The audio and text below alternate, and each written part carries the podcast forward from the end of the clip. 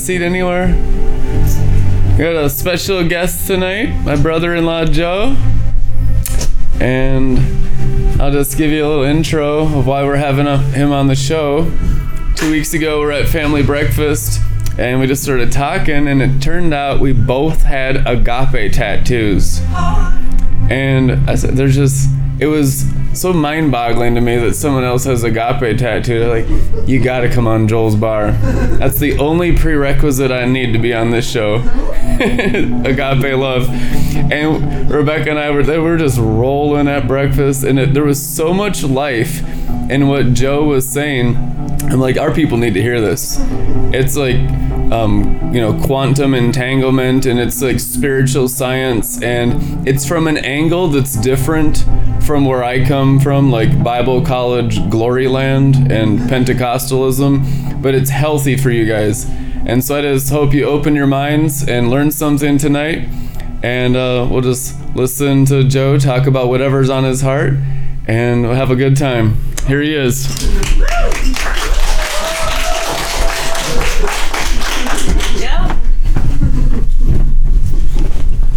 Hey there, how y'all doing? Doing all right. I'm known uh, when I speak. Turn that down.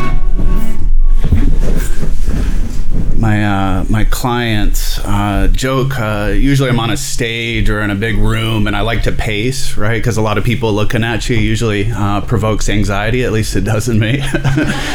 so, sitting very still. Um, is uh, to be a trip, but we'll we'll do our best. Well, thanks, B, for inviting me into your world and into your uh, into your show, and welcome everybody that's here. Um, so we don't want to talk about the spiritual. Um, um, I was meeting with a sponsee this morning, a gentleman that I mentor, and uh, we were talking about a lot of different things. And uh, I told him that I think there's maybe three kinds of approaches to everything. And uh, there's the person one, uh, in terms of their orientation to the universe and to the world, where they see things as being empty and nihilistic. There is there is nothing, right? We came from nothing. You'll extinguish into nothing, right? So number one, and then there's a second person who maybe entertains the notion that the world is loving and guiding, right? But they're still kind of led by their own self will, right? Uh, maybe they flirt, you know, with a loving, guiding universe, um, but ultimately they succumb to their own will, and uh, the universe does its thing, and they do their own thing. And then there's a third person who knows that the universe is loving and guiding, and they they embrace that, right? Like that becomes the centerpiece of the relationship uh, with the universe. And I've been all three, you know, full disclosure. um, and uh, you know it's funny today i think it takes a lot of weird courage to believe that there's that much nothingness out there right um, I don't know. There was always something in my gut uh, that there was something more than me. So I went to art school for like seven years. That's why I'm a therapist, and uh, uh, and um, so I like to make things, right? Like I love to create things, and I know that that things, you know, is driven by intelligence. And so I look at the world, and it appears to me that the world is designed, right? And so there's got to be something driving that. So in the most basic logical level, since I was a little kid, uh, I, I, thought, you know, there's got to be something out there, you know. Now whether or not I wanted to have anything to do with that, you know, uh, know, so that was a long road. Um, it was funny. I grew up in a church, and uh, you know, it wasn't a good or bad experience. Um, I remember the stillness, you know, in the church, right? Like I, I, I love that stillness, that quietude, that quiescence. Um, and there was something in there. There was something inhabiting that space. And I think I was somewhat on some unconscious level attuned to it, but I didn't have the direction. And I don't know if I was given the best picture of like what that was all about and how to get there, right? Um, but my religious experience, my upbringing, um, it wasn't good. It wasn't bad. I ended up with a really unhealthy idea of what God was. Basically, it was the relationship with my father. You know, the relationship with my father was not good. you know, and. Um, so when I graduated, uh, I quit going to church and I was out on my own. I went to university. I, I didn't know what I was doing, and I wasn't in any way um, prepared to live out on my own. And it was right at that same time I had been experimenting with substances my last couple of years of high school, and uh, I really hadn't got the hang of it. You know, um, I was open to it, and it made sense to me, and I had no qualms about it, and I knew how to hide and lie from my parents and keep up appearances, be a good citizen. But uh, it was my senior year, right when I was about to go to college. I didn't even want to go. I had a college fund. My parents were like, "Come on, let's do this," and uh, I didn't want to. I was terrified. I knew I didn't have the inertia. I didn't have the skillfulness. I didn't have the confidence in my person to do it. And um, uh, that that year, in, in uh, you know 2000, I was graduating from high school, and I had some experiences with some powerful substances, amphetamine, some MDMA. That was the rage in northern Alabama, where I was living at the time and where I was graduating. And that just deeply resonated with me in terms of power. I was like, here's a higher power. I mean, a spiritual experience is defined as an awareness of something bigger than yourself. I like that as an inclusive definition. An awareness of something bigger than myself. I was a bunch of emptiness. I was a fear based creature. I was a shame based creature. And when I did amphetamine, when I did MDMA, I felt powerful. I was like, all right, I'm going to school. I'm going to do this. I'm going to do that. I can do it, right? Like, where did that come from, right? It was a it was a massively uh, misinformed spiritual experience, and um, and basically for the next ten years, I chased that. You know, um, I burnt out after about three years, put myself in rehab, and um, you know they they tried to plant some seeds, but I wasn't open to it. I wasn't willing. Um, it's ironic because nobody made me go. Right? It was just like I'm tapping out, and okay, I need help, and they're like, maybe look at this, maybe think about this. No, no, no, no, right? I know more than you. I'm better than you, you know. And uh, right, really. And so the the suffering just continued, right? Um, you know, you want to understand human beings. We are, def- you know, we're profoundly shaped by long term repeatable behavior, right? Muscle memory, right? And um, you know, so my orientation to the world, the way that I operated with was with the inclusion of mood altering substances, and so I could stop for a minute, stay sober for a minute, you know, but it was inevitable. It was a foregone conclusion I was going to go back to that because that is what I had programmed my nervous system, my heart, and my spirit to do. So, you know, it was just, you know, rinse and repeat one substance after another and so you know went up with the amphetamines and then i got addicted. Uh, this was the mid 2000s and down south there was no heroin. It was all uh, pharmaceuticals you know and they were given oxycontin out like it was candy right? And they had pain mills dirty pain mills down in florida and so my friends were going down there and they were dealing and everybody um, i was going to auburn university at the time and uh, so i burnt out and, and so i turned my will and my life over to that, you know?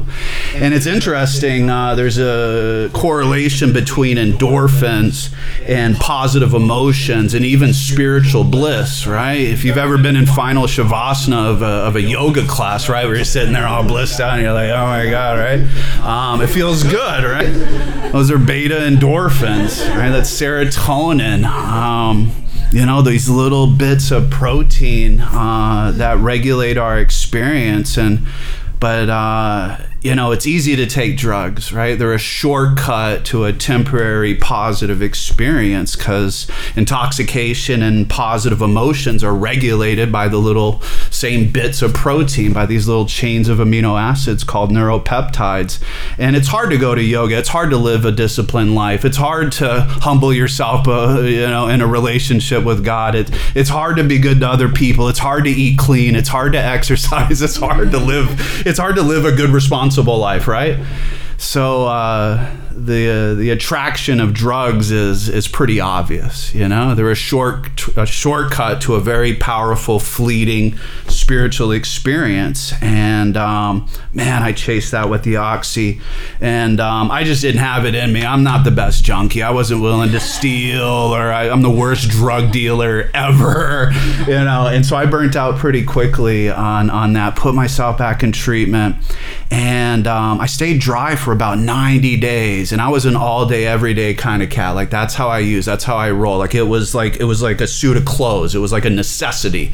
Um, it, I wasn't a binge user. I was an everyday. It was fundamental to my psyche, who I was, and my relationship with you.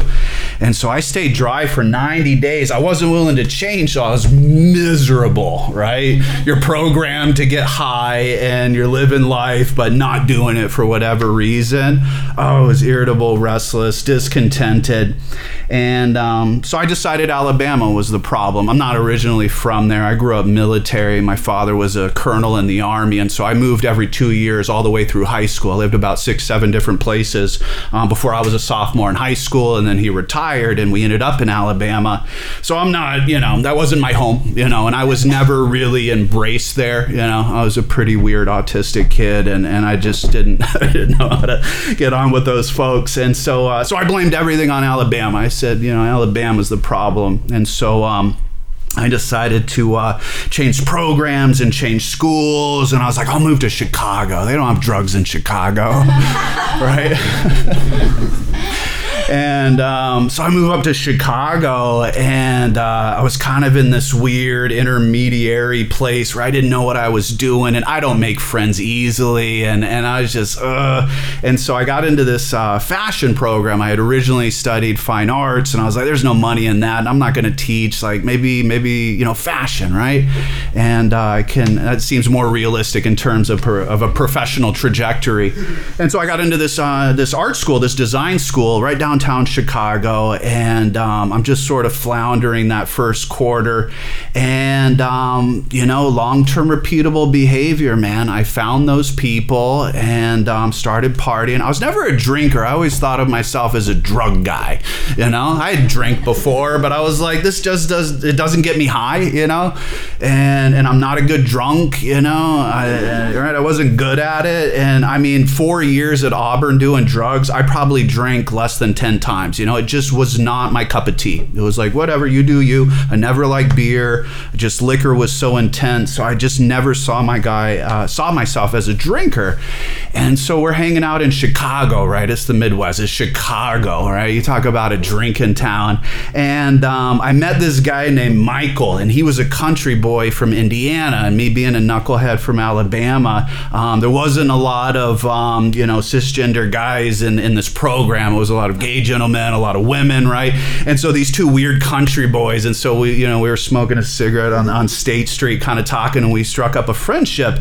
And he was really good looking, super socially skillful, just like one of those. He was he was a badass. He was just an awesome guy, and um and and I became his wingman, and I loved it. You know, like he was my proxy to the social world, and so we started hanging out, started partying, and started drinking, and it still didn't really resonate with me. It didn't hit me me. You know, it wasn't a spiritual experience, and um, you know, it was weird. Uh, we, were, we were drinking uh, you know different parties and getting into school. We both loved fashion. We both loved art, and, and we were both into it. We are hanging out at Michael's house. It was like a Wednesday night. And we're like playing Tiger Woods golf, right? I'm not a big video game guy, but we are just sitting there, and I developed a taste for Red Bull and Jaeger.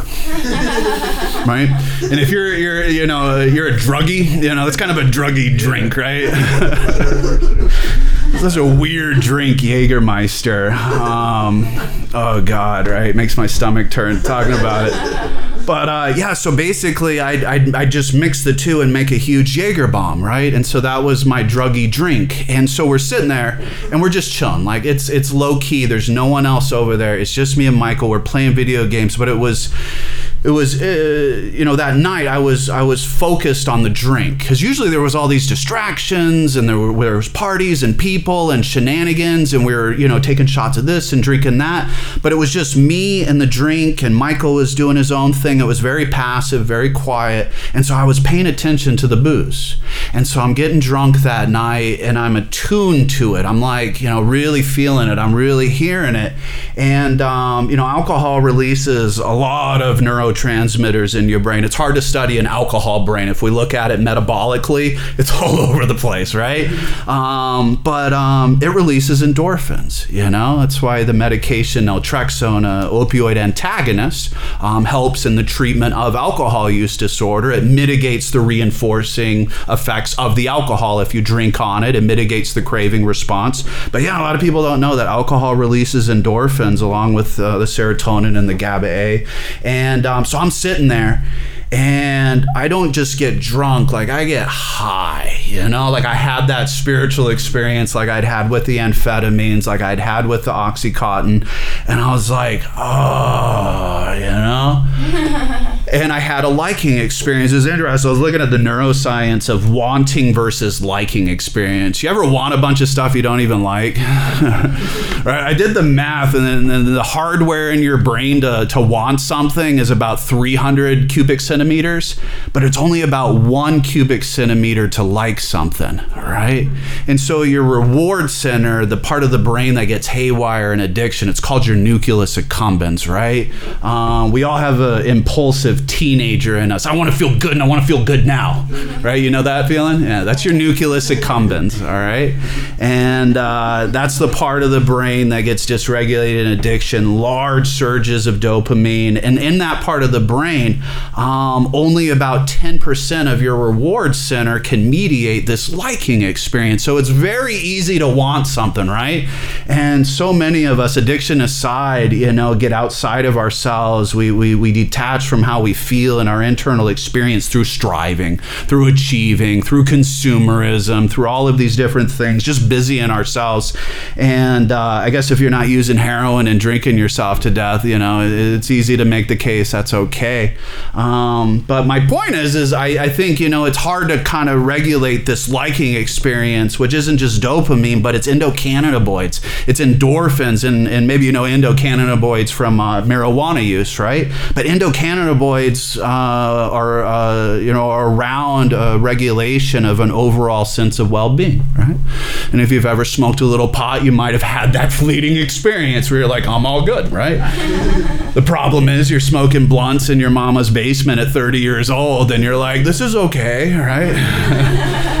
So obviously, too much of a good thing can come back to bite you in the butt and keep you from from from living, from pursuing your higher self, from pursuing your goals. Um, anyways, you know, back to drinking. I had that liking experience, and I think this is what hooks us in any form of addiction.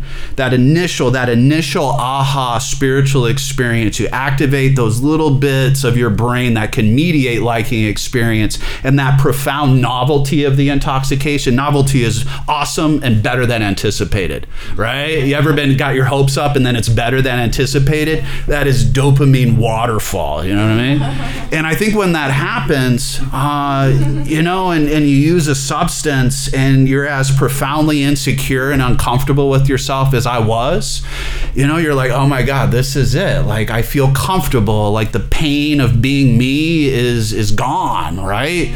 And then that potentiates the release of dopamine dopamine. So, of course, you're going to be more likely to seek that out. That's how addiction starts, right? That's how we plant the seeds of our addictive garden, right? And then we water it by getting high every day. And then all of a sudden it blooms into a rational compulsive behavior and we're gone, right? And then we're chasing that dragon. It's kind of a you know played out trope. You're chasing the dragon, man. You know, but it's kind of true. We're kind of chasing that initial aha spiritual experience, and um, the irony is that the brain, uh, so pleasure and, and pain are processed in the same part of the brain. Um, and so you get high, the seesaw goes up, right? That's what chemicals do. Most chemicals have been refined and potentiated in just the last 200 years, right? We've been drinking funny juice, fermented juice for thousands of years. We've been using pot for thousands of years and opium for medicine. Um, but really, since, you know, the, the last 200 years, the refining of cocaine, the refining of morphine and then heroin and then all of these synthetic compounds. Now everybody's dying off of fentanyl and P2P methamphetamine. Um, like these substances are up to 1100% stronger than your best day ever in naturally occurring dopamine land. Holy smokes. Like 11 times stronger than anything else. And so this is a really recent, uh, you know, uh, uh, development in our history as modern human beings. The modern human brain anatomically goes back about 200,000 years, right?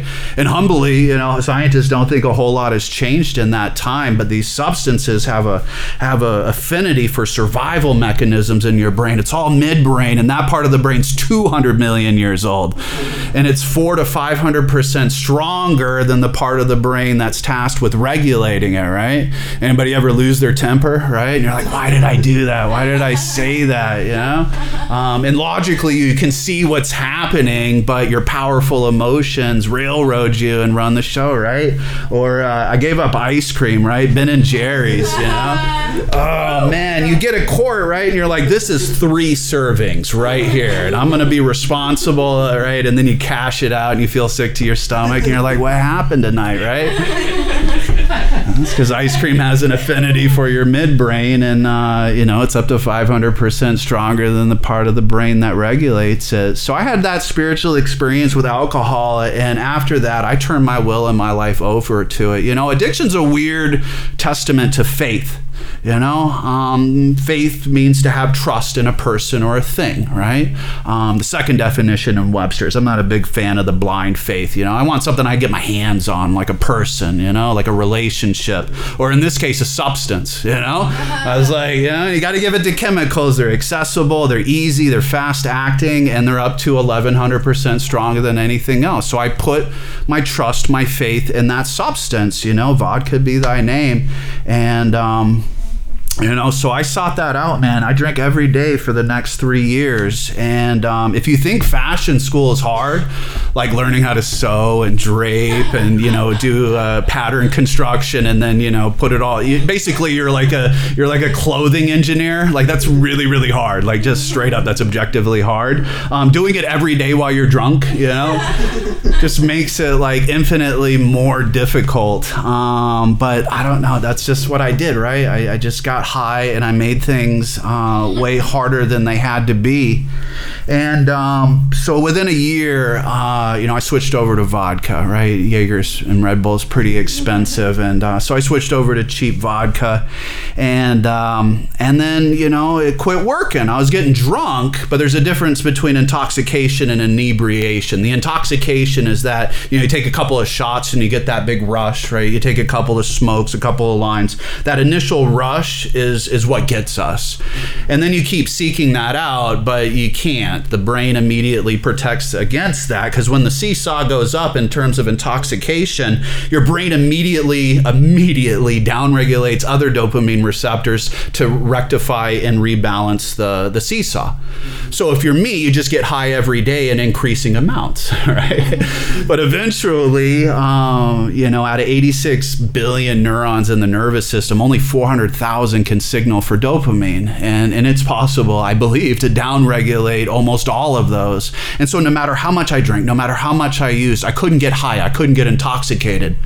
And so I was just an, an angry, you know, mentally ill, inebriated person, you know?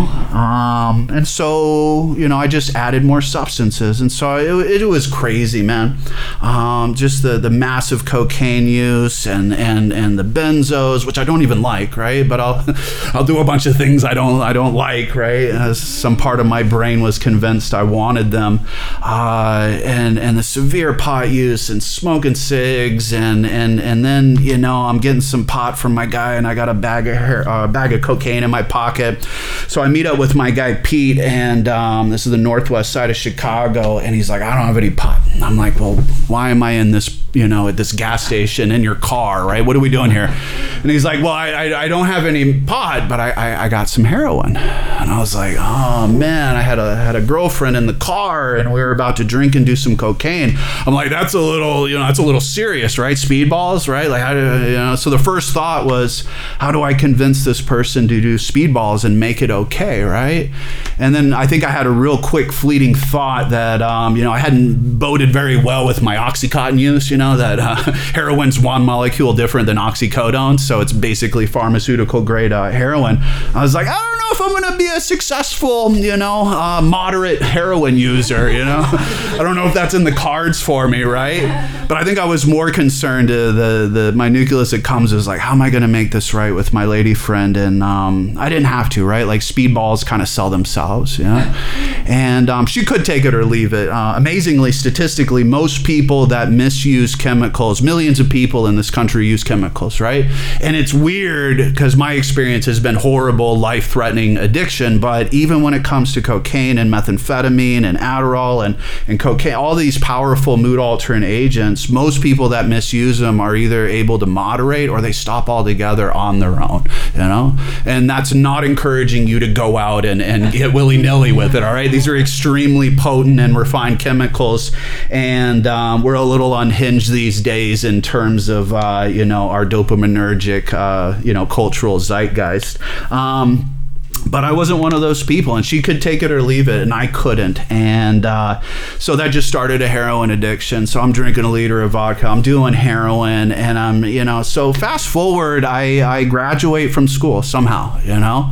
Um, I think it was the structure and, and my family. My mom was there, and she was cooking. Basically, she was holding down the fort, and I get high every day. I do my schoolwork, and I was just able to do that much, you know.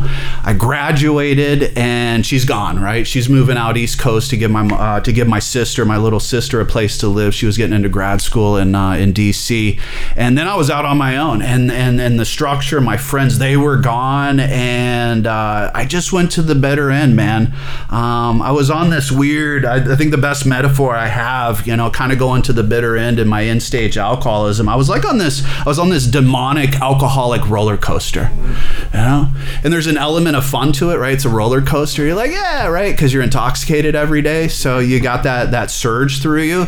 But the reality was was like this was a de- demonic, horrible roller coaster, and when I wanted to get off, I couldn't. You know, it just kept going one ride after another, and uh, so I just sort of knew that I was going, and my body was giving out, and I quit eating, and reverse tolerance set in, and you have this phenomenon advanced alcoholism uh, where basically the alcohol becomes toxic and, and smaller amounts will get you really really intoxicated right? And uh, but not in a good way right? Like in a way that it's killing you. And uh, so that's what happened. And i put myself in the hospital at northwestern and uh, um, i went in there. I'm like i'm an alcoholic. I'm a heroin addict. I'm trying to kill myself. And they're like come on in right? And uh, put myself on a hold. And uh, it wasn't enough man. I was reading the medical records i'm uh, writing a book right now. And i was kind of at that point in my story and writing and i had ordered the medical records. So i usually expunge them after six or seven years and, uh, and i'm reading it. It's kind of an interesting melodrama right? Trying to escape and pink elephants and trimmers and you know all that stuff. I don't remember because i was on enough ativan to take out the front line of the vikings and um,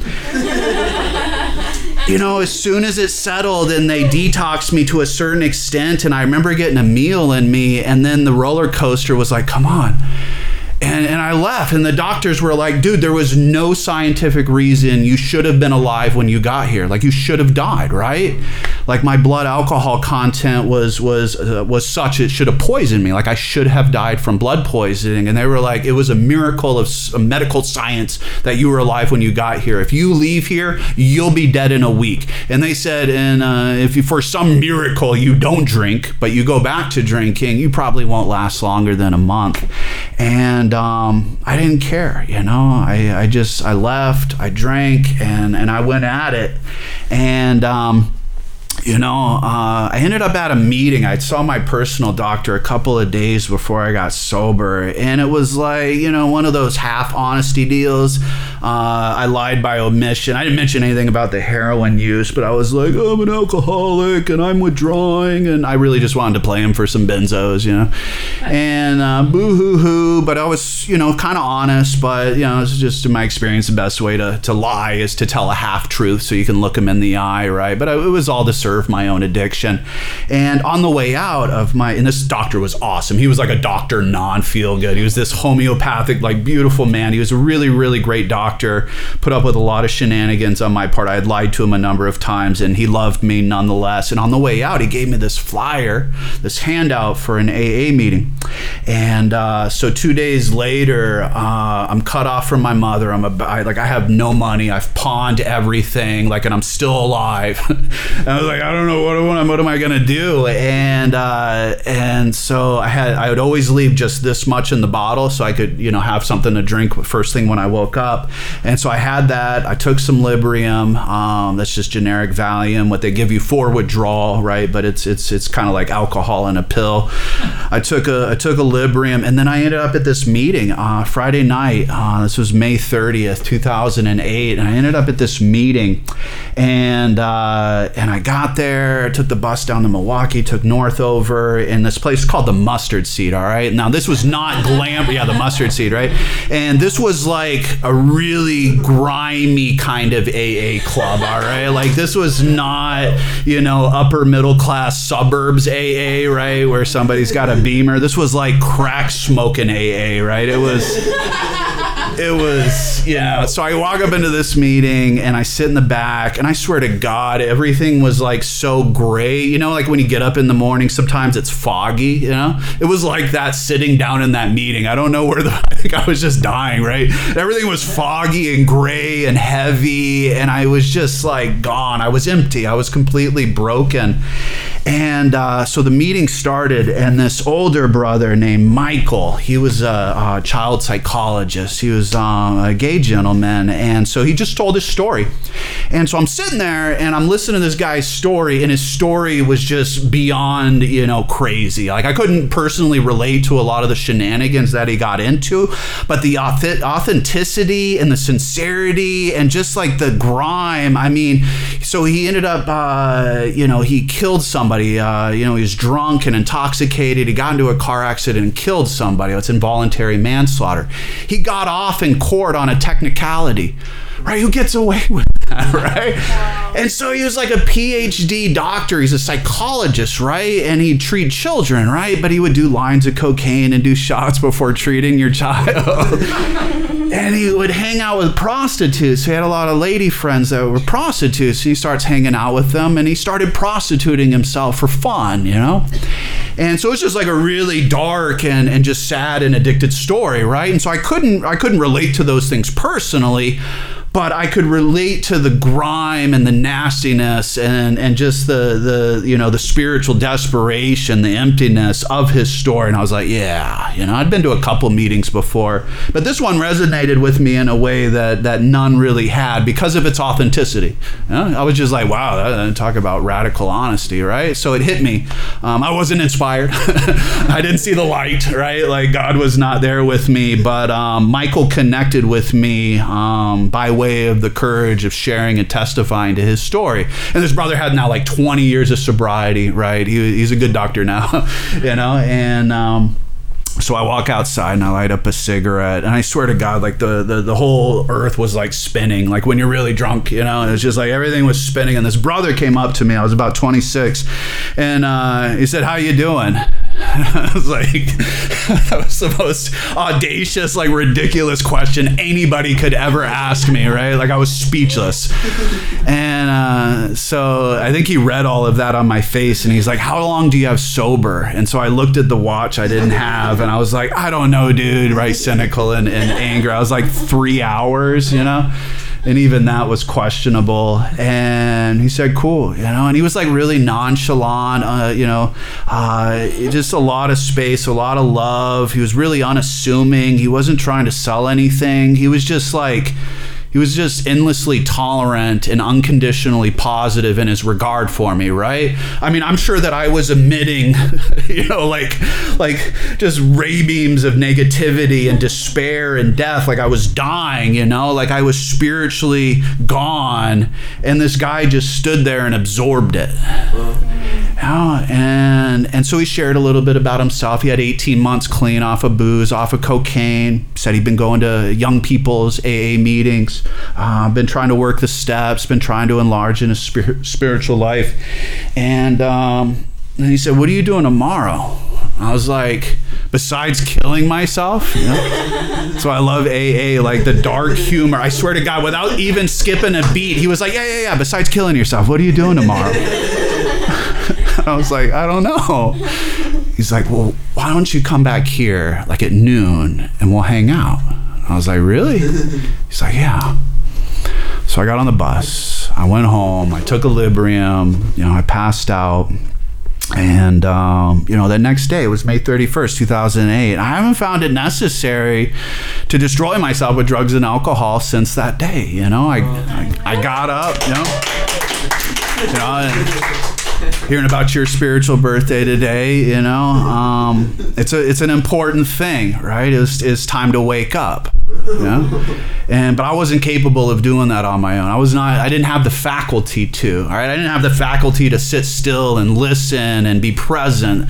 Uh, my whole nervous system was oriented towards destruction, towards irrational, compulsive use of whatever. Right, and. Um, you know so I, I woke up and the cravings were murderous right i had no money so i was really thinking about going and hawking a bottle and um, so I got on the bus early, went down there, and I just remember it being really hot and gross. I mean, summer was probably just emerging. It was probably just my dysregulated brain. And so I sat there just like, uh, just waiting for Lee to get there and he got there and i thought we were going to go to a meeting and um, he was like no we're just we're just going to hang out. He was like had a service commitment you know watching the door. And uh, so we sat there and i was like what are we doing? He's like you know how to play chess. Now you know being a smart addict and you know, i was like i know how to play chess you know? So he sets up the board and um, you know we go at it. He beats me in six moves and so I kind of zoomed out and had a meta moment. Like seriously, everything slowed down, and it was humbling in a, in a really good way. I was like, "This is where we're at, Joe.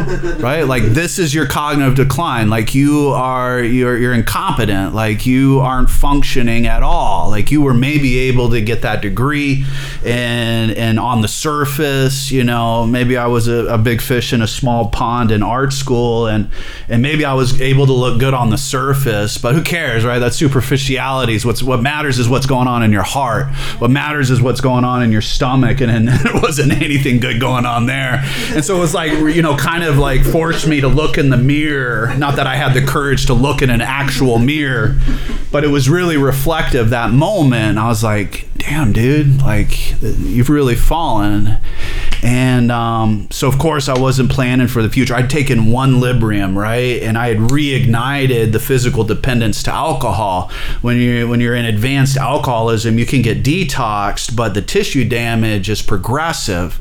And so, if you start up again, in this case for two weeks, you're right back where you started, and you'll precipitate a horrible, life threatening withdrawal syndrome, right? You can die from alcohol withdrawal. You can die from benzodiazepine withdrawal, and benzos are the are the medication that you use to uh, to alleviate the withdrawal. So I'd taken one of the medication to uh, address my withdrawal. So that afternoon, he's like, "Well, hey, why don't we go downtown and we'll go to this young people's meeting?" And I'm like, "All right, I don't know what that is or what you're talking about." So we go down there, and uh, off of Dearborn, we walk up Dearborn, and there's this little facility called Hazelden, right? And there's this little uh, meeting place, uh, this little meeting hall right outside the facility. I mean, it was tiny, you know, probably about as big as uh, smaller than this living room, right? And there was, and so we get down there, and I'm shaking, right? I'm in withdrawal, and I'm doing bad, and so I had to sit on my hands, and the room fills up with like 40 young people, and these people had rainbows and energy like popping out their ears. I mean, they were so alive. I mean, the juxtaposition relative to my decrepit, you know, dying alcoholic state was just ridiculous. And um, I'd never been in a meeting, you know, in a, I'd never been in a 12 step meeting where there was that much, you know, if you, you know, like, if I'd never seen anything that attractive before in a sober community, right? It always been a chore. It always been like this horrible social and anxiety inducing thing for me. And I've been to some meetings. I'm sure it wasn't the fault of the meetings. It was my attitude. It was my fear. It was my, my closed mindedness. And maybe they weren't that great of meetings, but this was in my face and it was radiating love and attractive, like attractiveness. Like it was a really attractive deal. And, um, you know, I listened and I'm crying. I'm just like a mess. And, um, you know, I got a sponsor that night, you know, and, uh, and so I went to a meeting every day for the next couple of years. I didn't have much going on, and uh, so they employed me, you know, and, and then I did that job, and then I got another job, and I just, you know, community. That's where spirituality began for me. Um, you know? And so they suggested that the world was a loving and guiding place. They didn't tell me that right?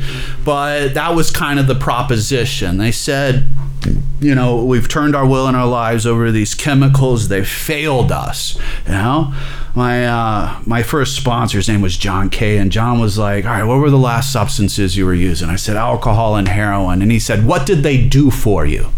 And I said, "Everything."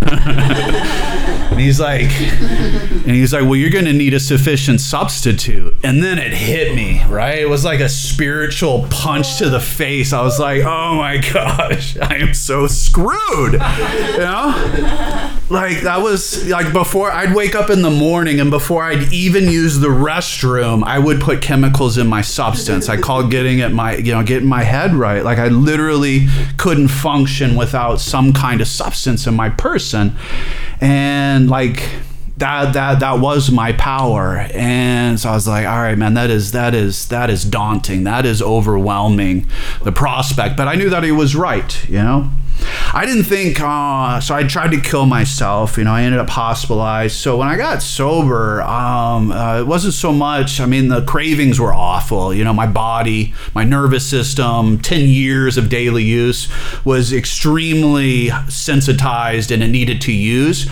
But what really got me in those first couple of weeks was um, the suicidality. You know, um, I wanted to die. I wanted to die so bad, right? And not because, you know, I just wanted to not exist. That's kind of a terrifying prospect. You know, if we zoom out, it's kind of a scary thing, right? Just uh, the mystery of everything. It was just, I, I, I was absolutely convinced there was no solution to my predicament.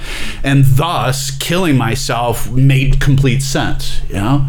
Um, it's a weird thing, right? Like where suicide starts making sense. It shouldn't make sense, right? It's like, no, that's, that's very dark and horrible and and uh, but if you get sick enough and and you live in perpetual pain for long enough i think the psyche gets manipulated. It gets twisted up and it's like well your drive is towards balance but pain is your reality for so long. I think the nervous system's like you know what? If you didn't exist that would be a really kind of a hack to reorient homeostasis right? And i think that's what happens in severe depression and all these other illnesses is that you know, like this horrible, this horrible thing, suicide. I've lost a number of friends to suicide. Um, you know, it starts to make sense. And so it made absolute sense to me. And, you know, my sponsor was like, is it possible, you know, maybe at some point in the future, you might feel less shitty than you do now? and I was like, well, I'd have to be like completely ridiculous to say no, right? Like, who am I to say that there's no possibility of me, you know, potentially feeling less bad than I do now, right? and so hope, you know, isn't just a touchy feely thing. Like it's it's actually a life saving principle, right? It's it's a it's it's a necessity. And um, you know, he said, well. Um, so we made a deal, right? Uh, so I was still burdened with this horrible suicidality, and I said, I don't think this is going to work for me. I can't deny that all of y'all have been dramatically transformed because I heard their stories, and they were sick. Some of them were sicker than me, and and these people were literally transformed in body, mind, and spirit. They were free. I mean, their lives were hard, but they were suffering with grace, and and it looked really attractive. And I was like, yeah. But I told my sponsor, I was like, I'm the sickest dude on the planet. He was like, You're the sickest dude out of 7 billion people. right? So it takes a certain kind of ego to be the best dude out of 7 billion people, right? I think it, he, so he gently, very gently, you know, reflected back to me. I think that's two sides of a similar coin, being the sickest dude. But he said, All right, maybe you are, you know? and so I said, Well, how about this? I'm, con- I'm just resigned to kill myself, so I'll make you a deal. Um, the way that I was raised, I got a weird, you know, dogmatic thing about suicide. So, um, um, I'm going to work this program. I'm going to do it honestly to the best of my abilities. I'm going to show you that I'm beyond the helping hand of this program of the universe. And then, in good conscience, I can take myself out because I've tried everything. Will you work with me on those terms? And it was kind of abrupt and like unsettling. He was like, Absolutely, right? I was like, That's dark, you know?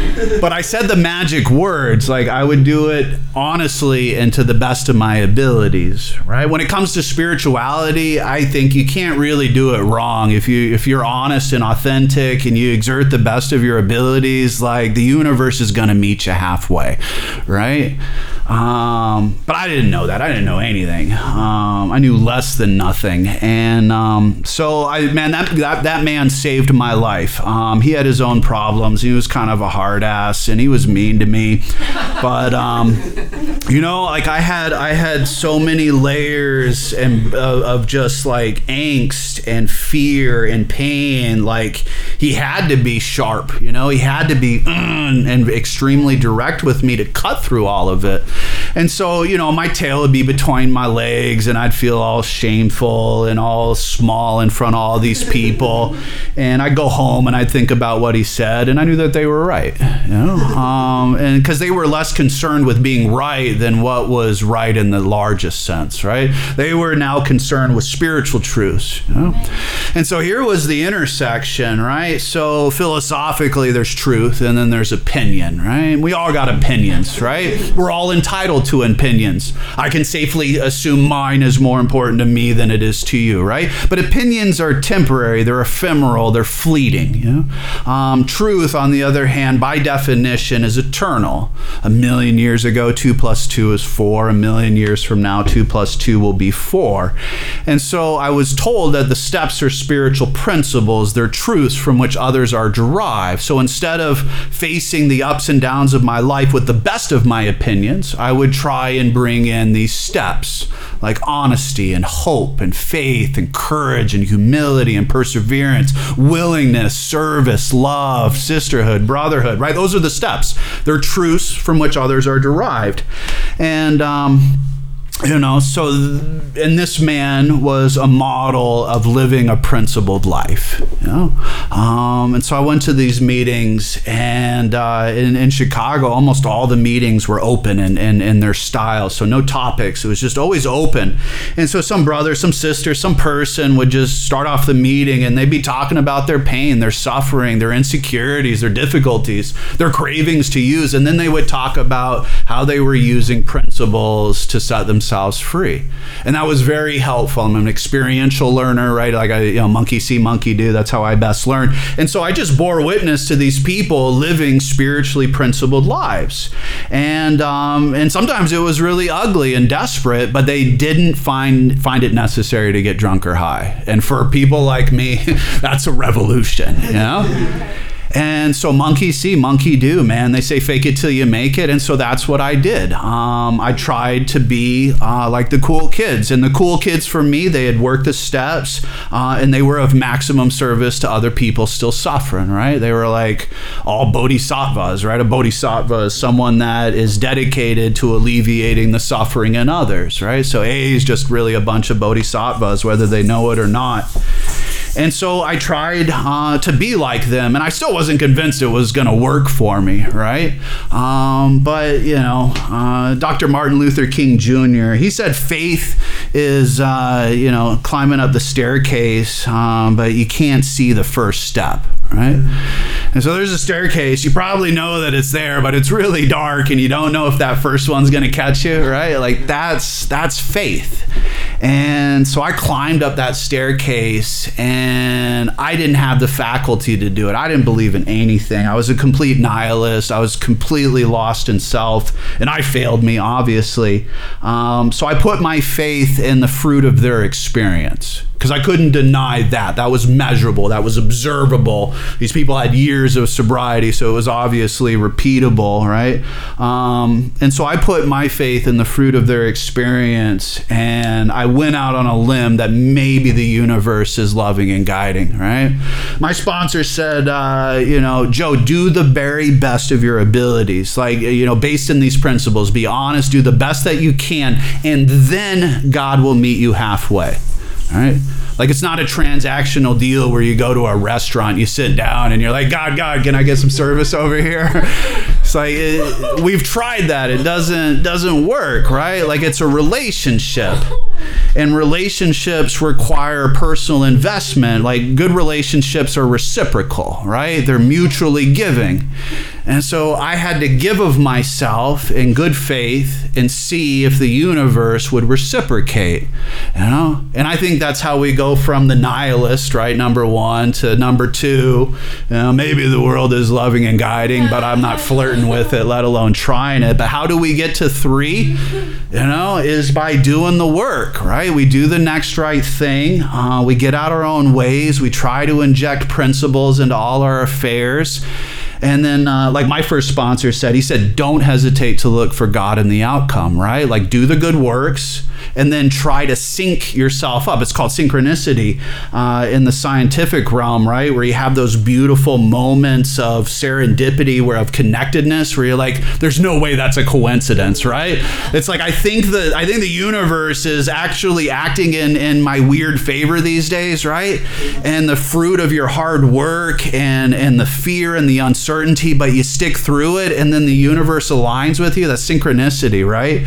And uh, research shows more the more you look for synchronicity in your lives, the more you experience it. And that kind of makes sense, right? The more I try to have a relationship with the universe, the more inclined it is to have a relationship with me. What a novel idea, right? That's a loving universe. And um, I was like, you bet your ass I'm looking for God in the outcome. so there's not going to be anything there, right? And um, and there was something there right? And what it was was like it was stillness right? It was peace. Um, after i graduated from fashion school um, I had a thing with methadone. Long stupid story. I got off of methadone, and it, it, it's a nightmare getting off of methadone, y'all. All right, so I'm like still kind of like shaking from methadone withdrawal, and I'm drinking every day. And I was like, I wanna, I wanna graduate from college, you know, tattoo, right? And so I got happiness I seek tattooed down my arm, drunk off my ass. It was so painful. And and it's funny, you know, because happiness is a fleeting experience, right? All emotions, all feelings are ephemeral, right? But oh man, I'd, I'd I'd give you a mountain of positive emotions for stillness, you know, for peace, right? Because if peace is my foundation, life's going to have its ups and downs, man, right? I'm steering the boat in the oceans. You know, sometimes it's sometimes it's crazy and stormy, and other times it's really quiescent. But if I'm still, if stillness is my foundation, I I will do anything to maintain the stillness and the peace that I know in my person today. So, yeah, a good testament to fleeting experience, whether it's intoxication, the approval of others, achievement. You know, it's also fleeting. So that was my first experience with God, you know, was was aligning myself with principles, trying to get out of myself and be useful to other people you know, research shows that it actually releases more dopamine to be of service to someone than someone's of service to you. All right. So, and I know we're all, I don't know, we have a pretty lazy, sedentary culture these days. So, kind of the good life, you know, and I've asked, I, I work, so I'm a therapist, an addiction therapist, and um, I work with about a thousand different people every year. And I've been doing this for eight years. So, I've worked with thousands of people at this point. And I like to do informal surveys, you know, just to, to get the feedback of other people and, and kind of take the temperature of where we at. And I like to ask people, like, what's the good life? You know, like, what is the good life? Kind of getting Aristotle on them. And, um, and a lot of times, I remember this kid, he's uh, got an opioid use disorder. And he was like, the good life? I'm going to be down in Florida and someone's going to be giving my Suboxone on a silver platter. You know, Suboxone's a medication. I'm like, so you know, just kind of passively being there, being tended to, and you know, I don't know, it sounds pretty boring. you know, if everything was perfect, there'd be no reason to practice. You know, seriously, like, right? That was one of the hardest things. Um, you know, having a taking a leap of faith in God was like, why is there so much pain and suffering in the world? You know, that's a difficult thing to reconcile philosophically. You know, at least it was for me in terms of really orienting myself, giving a chance to the idea that the universe is loving and guiding.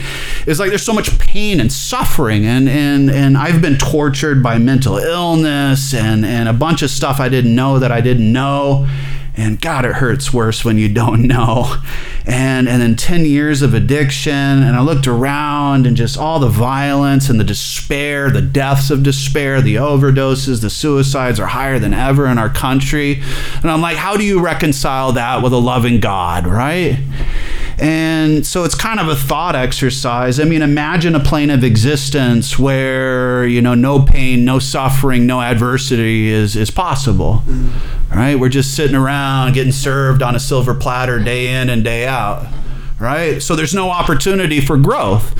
Nothing holds any meaning if nothing is hard, right? Things mean something to you because it hurts and you work for them, right? So you can't have it both ways. You can't have a life that is intrinsically meaningful without there being pain and suffering. So maybe maybe this loving God, maybe this intelligent intelligent designer, you know, maybe this creator, you know, just created a plane of existence in which pain and suffering is possible so that we might strive and transcend it. You know? you know, and, and, and so I took a moral inventory, and, and most traditions, you know, religious, theological, and a 12 step tradition, you take inventory, right? My head was firmly up my rear end. I needed to pull it out and, you know, kind of take a look at things to ensure I wouldn't go back and put my head up there because that was my pattern. And, you know, pain and suffering in the world, when I took a thorough inventory of myself, I was responsible for over 99% of the pain and suffering in my life, right? You're not out to get me, right? I'm not that important, right? Um, yeah, some people had wronged me, right? But they're human and they're fallible and they're unskillful. And I am, in my own world, the most fallible and the most unskillful, right? Right? Like I'm human, so of course humans are clumsy and we hurt one another because we're driven by fear and uncertainty. And in the psychological literature, we love the illusions of control and predictability, right? That's why uh, you're going down 94 and then you turn the corner, you're like, oh, I gotta get there, I gotta get there, and then there's a backed up, right? There's a there's an accident, and you're like, no, I got somewhere to be, and right, you've lost all controllability, you've lost all predictability. And the Buddha's right. Like the only thing that changes is is everything, right? The law of change. Everything changes, and uh, So uh, I know in my case, I've gone to enormous lengths to hold on to temporary phenomena, right? Well, if I just feel like this all the time, I'll be fine, right? Or if, you know, the weather is just great like this right now, like this moment, I can deal with life, you know? And, uh, you know, whether it's the weather, how I feel, my relationship to you, it's all going to change, right? So maybe I need to learn and reorient myself with the fact that everything changes and life is hard and it's terrifying. And even though I'm centered and I'm peaceful and I'm extremely confident in my relationship with the universe, I am absolutely convey- convinced, based on the fruit of my experience, that it is loving, that it is guiding. It's still terrifying. I don't know, right? Like, I don't know.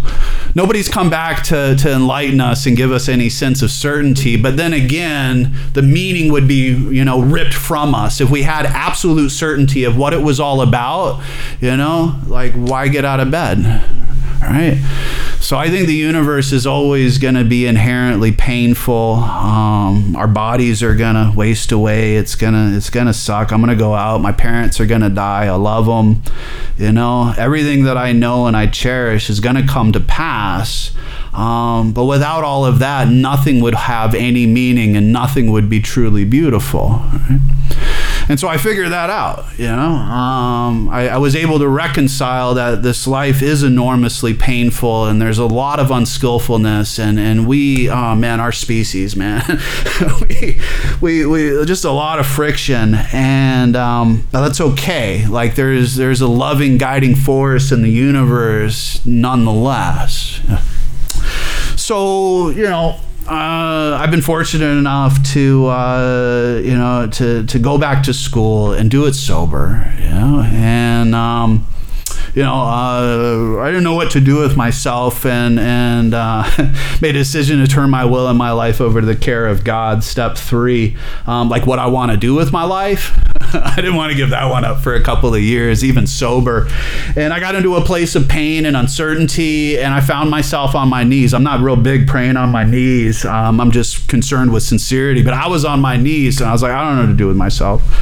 And, um, you know, two weeks later, a little serendipity, a little synchronicity, and I got a good suggestion. And I got associated with this facility, and that facility led to grad school. And grad school led to uh, a job here in Minnesota. I was living out in sunny Colorado for coming out here. I was like, this is the place, right?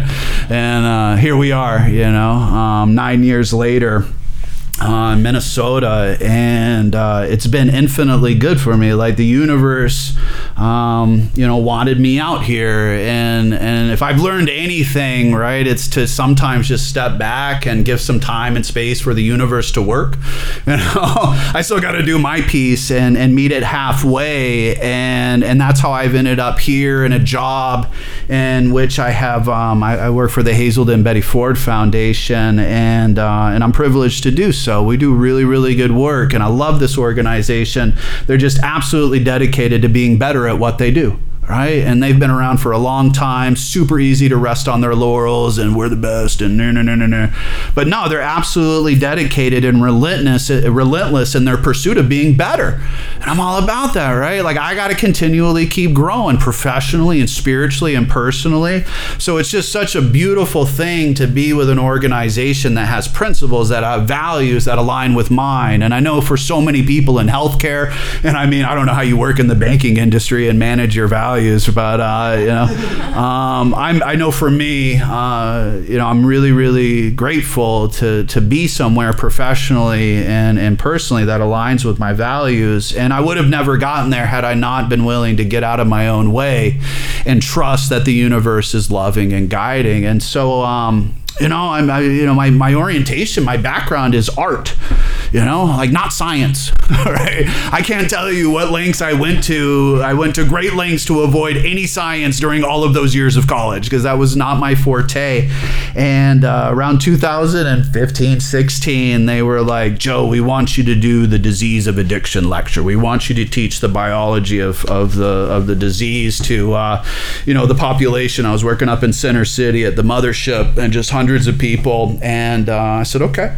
And I had uh, in grad school, school um, had been revelatory for me in terms of understanding the the modern mechanics of addiction, and I'd gotten somewhat skillful at being able to uh, relay that to to the clients, and so I developed these lectures and and uh, got pretty skillful at it. And then one time we had a um, this was like around 2018, we had this uh, neuroscientist. His name's uh, uh, he runs the medical discovery team over at uh, over at the University of Minnesota, and Dr. Mark Thomas. And so uh, he was hanging out, kind of looking at the organization, and he was up in Center City, and they're like, "Oh, we'll have him hang out with Joe. You know, they'll, they'll, they'll kick it off." And we did.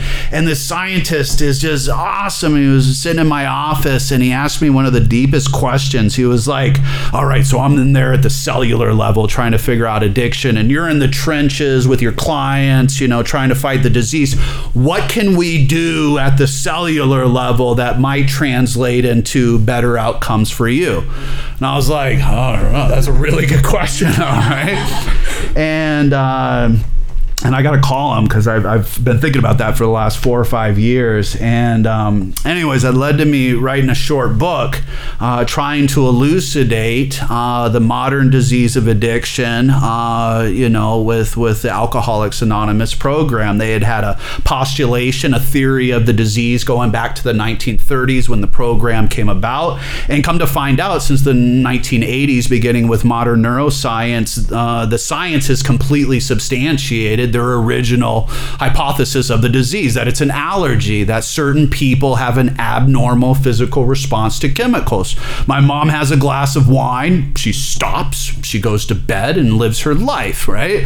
I get a box of Franzia and I drink it throughout the entirety of my day, right? Like you don't need to be an addiction counselor to, to figure out which one has an abnormal response. And, uh, you know, and, and that sub, uh, subsequent of this allergy there's an obsession, right? And so there's the formation of deeply ingrained euphoric memory.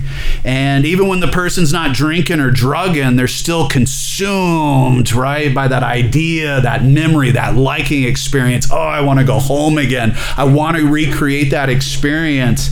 And so, despite any logic, right, irrationally, compulsively, because of that allergy, they go back to drinking and drugging. And so they contended that you could know freedom from the obsession obsession of the mind through spiritual change. The only way to, uh, you know, out, outwin the allergy is to not put chemicals in your body, right? Um, I've healed from a hopeless state of mind and body. I've been walking a spiritual path, a sober path for 14 and a half years. But if I put vodka in my body today, like I will break out in irrational compulsive alcohol use, right? My nucleus accumbens is, is permanently sensitized to respond to that way in alcohol. But through spiritual change to this day, I know freedom from the obsession of the mind. Like I, you know, life gets hard, man. I, I, you got stuff on your plate, I got stuff on my plate. But what blows my mind, and I think is an utter miracle, is that even when I'm pushed to my edge in my mental illness, in my challenges, in my sleep de- deprivation, in my post-traumatic stress, it hasn't occurred to me that a drink or a drug would, you know, would factor in, right? To be pushed to that much pain and suffering, you know, after drinking yourself to death? Like, how is that biologically possible that an individual can drink themselves to death and then live their lives as hard as they can and not even think about drinking or drugging, right? You know, like that is the power of spiritual principles, of brotherhood and sisterhood and connectedness with other people. That's the power of getting outside of yourselves and orienting yourself with the universe as though it's maybe loving and maybe guiding, you know? Um, so that phenomenon is not really well defined in science, you know? Um, yeah there's a lot of fruit on the science of recovery. Um, you know, just a little bit about the science of, of, of spirituality. There's a great book. Um, I recommend to anybody that's interested and wants to nerd out on this. There's a clinical psychologist researcher out of Columbia uh, University in New York City. Her name's Lisa Miller, right? And she's been studying the science of spirituality since her postdoc in the 90s. So, you know, 25 years of this. And um, come to find out that spirituality is physical, my friends. You know, um, there was a psychiatric epidemiologist, Kenneth Kendler, in the uh, 90s. And so epidemiology is kind of the study of health conditions, the factors that play a part in them. And the gold standard is twin studies, right? Twins share the same genetic information. And so if you're studying a health condition, you can kind of parse out whether it's genetics or whether it's environment. And so what he did in the mid 90s, and he was the first one to do it, was he showed that spirituality is a, is a physical manifestation, whereas, um, you know, religion, as and he defined it, uh, personal conservatism, you know, so like a, a, you have a belief system, right? it's kind of an abstract thing, right? As opposed to that's, that's, we're actually all wired for spirituality, right? And he actually did the math. And so your heritability, your genetic predisposition towards spirituality is about 30%. So some people, you know, are more genetically inclined towards being a being a you know being a quarterback, right? They're 6'3", they're 220, and they're just genetically inclined towards being a quarterback, right? Some people are genetically inclined towards speaking multiple languages, but it goes to show that you know only 30% of our predisposition is genetically uh, conferred. So 70% of our capacity for spirituality is is through our relationships. It's through our environment. And those are things by and large that are within our control, you know? Uh, right? We're all products of our environment. So, um, so building on that, um, you know, there's an interesting intersection where depression and spirituality in the brain have a common basis you know? Um, and they've done research uh, dr miller and some colleagues over at yale just doing brain imaging studies. And persons with depression um, up to about have a 29% higher thinning of, of the cerebral cortex on the right side. And so your cerebral cortex our most recently evolved part of the brain this is your sense of self this is how you orient to the world this is how you relate to other people this is how we make decisions we have values we pursue them right? It's a pretty important part of the brain. And so, you know, in depressed persons, um, you know, uh, you know, a, a tw- up to a 30% kind of thinning. And, and so, right, we, we, we have a difficult time relating to the world in a more expansive, uplifting, and maybe spirited way because the faculties to do so put you at a deficit, right? Kind of like the person with ADD has uh, underdevelopment of dopamine receptors in their prefrontal cortex. Um, you know, uh, some persons, um, you know, are going to struggle struggle structurally to try and give the universe a chance. Um, but we can, you know. So, uh, you know, we have a biological basis for spirituality. And one of the interesting things that Kendler found is that persons who identified as having a strong sense of spirituality, it actually acts as a buffering effect to life's hardships, illness, divorce, illness, right? All of these things that we that we that we have to navigate. That spirituality actually acts as a physical buffer to the hardships of life, whereas conservatism or just religion didn't. And so it goes to show that you can be religious and spiritual, you can be spiritual but not religious. However, only the spirituality has a physical basis and only it correlates as a buffering factor with the hardships of life, right?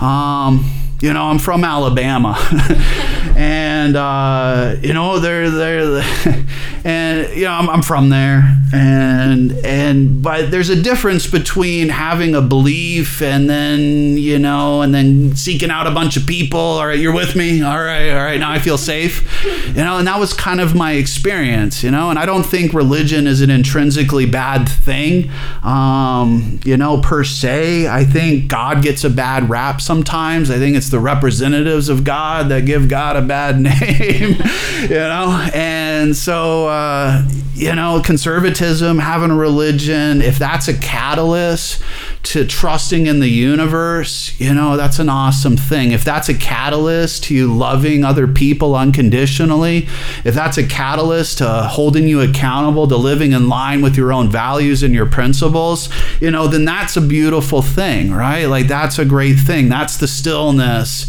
you know, that's the peace that I felt in the church. Like that, that was the opportunity. Um, but you get a bunch of knucklehead people together and, you know, we get compromised by fear and uncertainty certainty and an illusion of, of security. All right, we're all together. All right, we're good, right? Um, and and uh, I'm not a theologian, you know. Uh, I love Jesus Christ. I, I, love Sermon on the Mount. I love the Testament of Jesus Christ, and um, um, and I, I think it's about love, you know. I think it's about loving and expecting nothing in return. That it's it's an entire orientation to everything. That I'm going to approach you as though there is something beautiful and redeemable in everybody. Oh man, and that's hard because we have enemy neighbors and we have fear and we have prejudices and, and we get beefs and we get mad at the world, right? But I'm not really mad at the world. I'm just projecting my stuff onto you, right? You know, you know, forgiveness is hard, you know. I try to remember though, the Buddhists have a good one. They say anytime you get mad at your enemy neighbor, you just remember that they're a suffering, fallible person just like you. And that doesn't mean that I co sign their unskillfulness. If they're wrong, they're wrong, right? But it's so helpful to remember that we're all on equal footing, right? Like we're all unskillful knuckleheads driven by fear and uncertainty and fallibility. And so if I can remember that when I'm angry or irritated with somebody, it neutralizes that and compassion is born, right? I was at a Cub and, and it's hard, right? Because you're living your life, you're stressed out and, and things are crazier than ever in our cultural zeitgeist. It's kind of it's kind of it's kind of sad out there, isn't it? As I was checking out at Cub, right, going through the self checkout, and I was doing my deal, and there was this mom, and she had like a five year old, and she was holding a two year old was in the car, and she just starts cussing, right? And she is mad, she is livid, she's just like, you know, everything is just so pained and bad, and and and I'm kind of like I'm kind of like uncomfortable, like she's dropping f bombs and cussing out the kids, and I'm like, who does that, you know? And so my thought is like, well, you know, to, to take it personally, right? To assassinate her character. Well, what a horrible person, right? but but I but I stepped back, you know, figuratively, and I was like, I wonder what she's going through because nobody in their right mind, nobody that is that is healthy, that is thriving, that is well supported, that has resources, nobody that has those things acts that way. And I was like, I wonder what she's going through. I'm like, man, her nervous system's hyper reactive. Like, she's probably drowning in cortisol. I was like, I wonder what she doesn't have. You know, I wonder what pressure she's facing. I wonder if she has post traumatic stress. She kind of reminds me of some of my clients that are just hyper reactive and they're just always boiling over, right? And I'm like, oh man, she's probably sick. You know, like that's not her, right? That's her current manifestation. But there are conditions that are, you know, that are bringing about what I'm seeing right now. And it's unfortunate, right? So it doesn't make her behavior right, right? But we put it in context, right? We're all products of our environment, right? Nobody's born on the on the space station, right? And it ends up a school shooter, right? And then they shoot down to Earth, and you're like, what a mess, right? Um, you know? So, you know, I'll leave you with this. Um, you know the science of spirituality um, you know sometimes we we think oh it's science so you know science be that name and you know scientists have their own dogma too right seems like that's our that's our uh, that's our proclivity is towards uh, an illusion of certainty. And so I think we can be clumsy with that in dogma in our spirituality in our relationships with other and even in science right? That our proclivity is this sense of certainty and predictability in the world because the fact of the matter is is that none of it makes sense and it's a mystery and it's kind of scary you know? Uh, but if we can soften into that you know like i tell my clients all the time like the trick is to soften into everything. And the way that you do that is you take a deep inhale through your nose and you hold your anxiety you hold your stress you hold the pain you hold the mystery and then you deeply exhale through your nose right You're going to activate your parasympathetic nervous system by way of something called your vagus nerve. You're going to activate your body mind. All right. This is your regenerative, your calm, your digestive, your connective nervous system. We're chronically stressed out, man. You know, stress is killing all of us. The nervous system has a gas pedal and it has a brake pedal. All right. The famed physiologist Robert Sapolsky, he points out in a beautiful book that the gas pedal wasn't designed to be floored all the time. All right. But we live in a 24 7, 365 stress environment, right? And so I found a strong correlation between pumping the brakes, man. And there's a lot of ways to do that, all right? Like, and I'm just speaking from my experience eat the chicken, spit out the bone, all right? I'm a 12 step guy, I'm a spiritual guy. I believe in a loving and guiding, uh, you know, universe, but like, I, I don't have it figured out, all right? Well, you know, take what works for you and leave the rest. I'm just testifying to my experience. And if something connects with you, that's awesome. Um, but some of the best fruit of my uh, experience in the spiritual realm has been this process of you know creating and cultivating stillness um, Thich Nhat Hanh is this beautiful Zen Buddhist monk. He recently died earlier this year at the age of 95, I think. Truly awakened Bodhisattva, and he pointed out that enlightenment's not a destination, guys. Like anytime we can stop right? And really embrace our lived experience the good, the bad, the scary, the ugly, the beautiful, you know? Like if we can just stop and look and, and, and hold in our hearts what we're experiencing, like that's enlightenment. So many of us dedicate ourselves to busyness and avoiding everything that we feel. So anytime you can stop, you know, and cultivate a stillness in your person, just deeply inhale through your nose and deeply exhale, and your person's gonna go, you know? And if you can gently, without judgment, without shame, if you can just tenderly embrace all of your experience, and it's not not easy, right?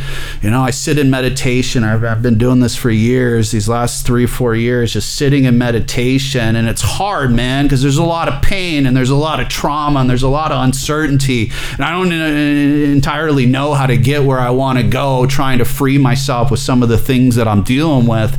And so I cry and it hurts. And sometimes I'm numb. But what I've been taught is that enlightenment is softening into that too, you know, like this too.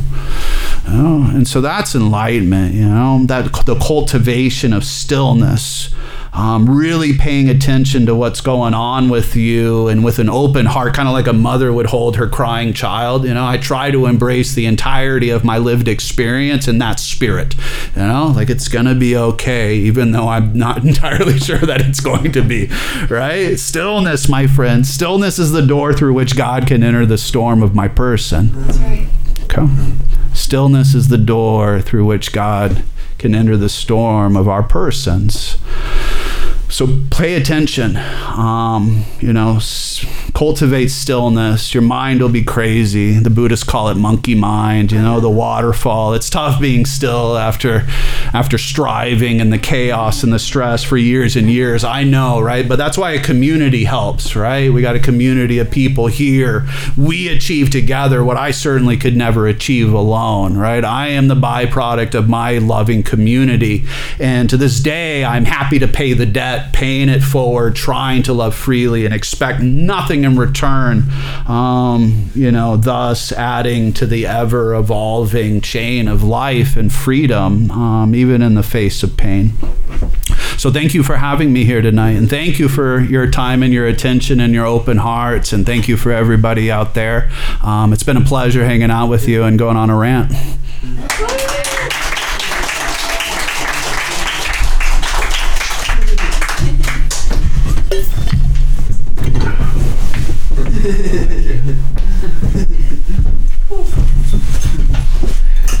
Ooh, glory. That was awesome. If you want to check out Joe's resources, here they are. We have QR codes. Um, one was a lecture. He has two books.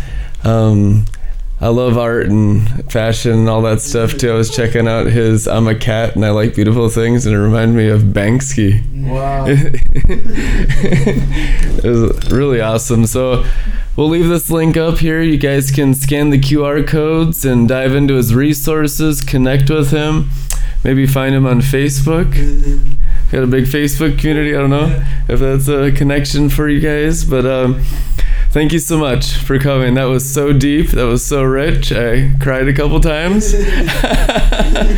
oh, awesome. Bless you guys, and uh, we'll see you Tuesday.